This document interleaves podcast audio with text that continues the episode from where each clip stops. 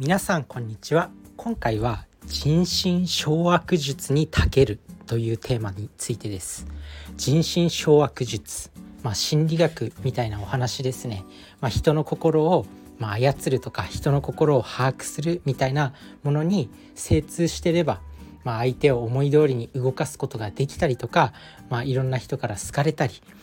なんだろうこう尊敬されたりするわけなんですね。で最近自分自身がハマってる帝王学っていう学問がありましてまあ実際にこう帝王学なんていう学問が存在するのかは知らないんだけど、まあ、帝王学っていうのはよくこの財閥の息子とかなんかそういう由緒正しき家に代々伝わる教えみたいな経営者のまあ子供たちが学んでるようなそのビジネスにおける立ち振る舞い方であったりビジネスにおけるこのなんだろうなんだろうそういうビジネスの波の把握の仕方であったり人の心の操り方人の動かし方みたいなものが帝王学っていうものなんですけど、まあ、それについて自分は最近ハマってるんですねハマってて学んでるんですね。でその中でやっぱ人間力の磨き方というところがありましてでその中に人心掌握術に長けるっていうところがあります。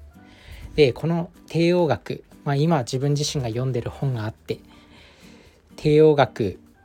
まあ、元谷拓さんっていうアパホテルの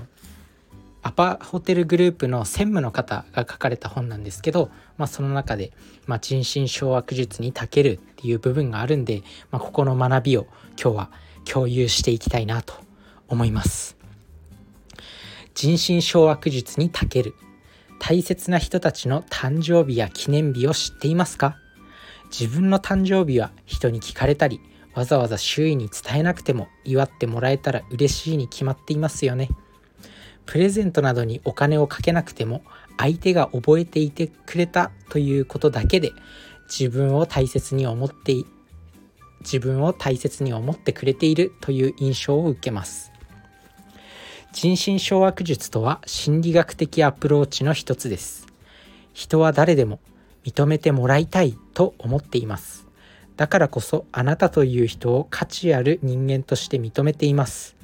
あなたは大切な仲間ですということを示すメッセージが相手に伝われば人は安心しあなたを味方だと認識します。そして相手に対して献身的な気持ちが芽生え相手や仲間に対して自分の強み能力を発揮していこうとします。心理学者の言葉を借りれば人は他人に認められることを渇望しているものです。さりげない気遣いがあなたの味方を増やします。ということでまあねやっぱこう人を動かす立場にある人間っていうのはいろんな人を味方につけないとやっぱりできないんですよね何かこう自分が挑戦したい例えばあるイベントを開きたいっていう時にでも、まあ、やっぱ応援してくれる人とかあとはなんだろうもちろん一人でねイベントなんて大きなイベントなんて開けるわけないじゃないですか。なんか東京ドームで今度イベントやるんだっていう時に人も集めなきゃいけないし会場も予約しないといけないしなんか何のイベント開くのかは分かんないけどまあ有名人を呼ぶんだったらそういうところもあの声かけに行かなきゃいけないし予算を集めたりとかいろんなことがあるわけなんですよね。でもこうね人に指示したりまあなんだろうこう予算を集めたりする時にはやっぱり自分一人の力じゃ難しいし誰かに協力してもらわないといけないそういう時に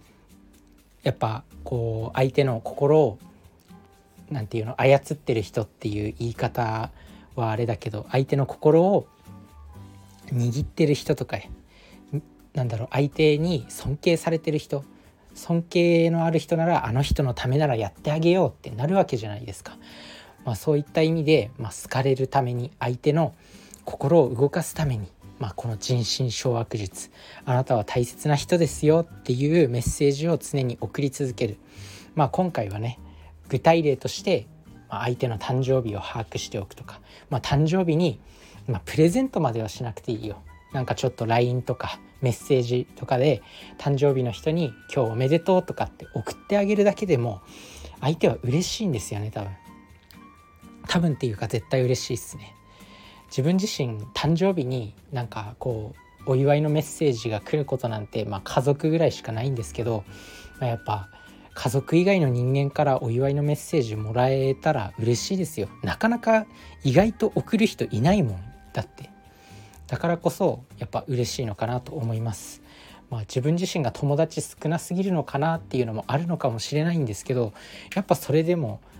いくら友達多い人 LINE の友達がもう500人も1,000人もいるような人でもやっぱり誕生日にメッセージを送ってくれる人って少ないと思うんですよね。まあそういう時にメッセージを送ってあげる送ってくれる人はあこの人は何だろう私のことを重要な人だと思ってくれてるんだなみたいな相手にそういう感情を抱かせることができます。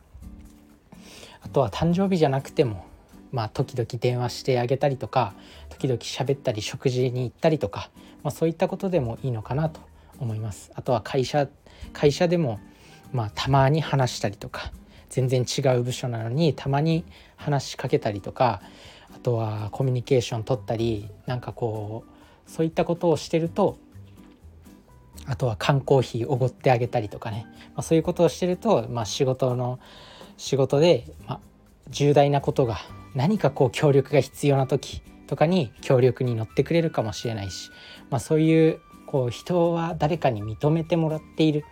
まあ、認めてくれている。あの人は自分を認めてくれてるんだっていう人にはいざという時協力してあげたいっていう気持ちが芽生えるんですよね。やっぱり普段からこう受け取っている。普段からこうギブされているっていう人は、まあ、そのギブしてくれた相手に何か恩返ししたいっていうふうに思ってるんでもう心理学で偏方性の法則なんても言ったりするように、まあ、相手から何かを受け取ったら返したいっていうのが人間の本能なんですよ。だから、まあ、そういったものをしっかりと把握して、まあ、人心掌握術身につけていきましょう、まあ、あとは人ってやっぱ認められたいっていうのがもう根底にあるんでもうよく承認欲求なんていう、ね、欲求があるっていうふうにまあ、言われてるように、まあ、相手の相手を承認してあげる相手を認めてあげるっていうことが、まあ、どれほどその人にとって重要か承認欲求を満たしてあげる。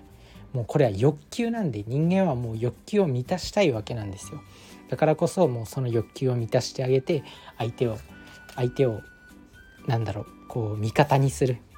で一人でもこう味方が多ければやっぱりこう自分がピンチに陥った時とか何かこう協力してほしい時に協力してくれる存在になると思います。そういうわけで、まあ、やっぱ上に立つ人間っていうのはそういう人心掌握術を把握しておかないといけないのかなと思います。まあ、今日からっていうか具体的にまあ始められることとしては誕生日にメッセージを送ってあげるとかたまに缶コーヒーおごってあげるとか全然関係ない人でもたまに連絡取るとか、まあ、そういったことが重要なのかなと思います。是非実践していってみてください。それじゃあねバイバーイ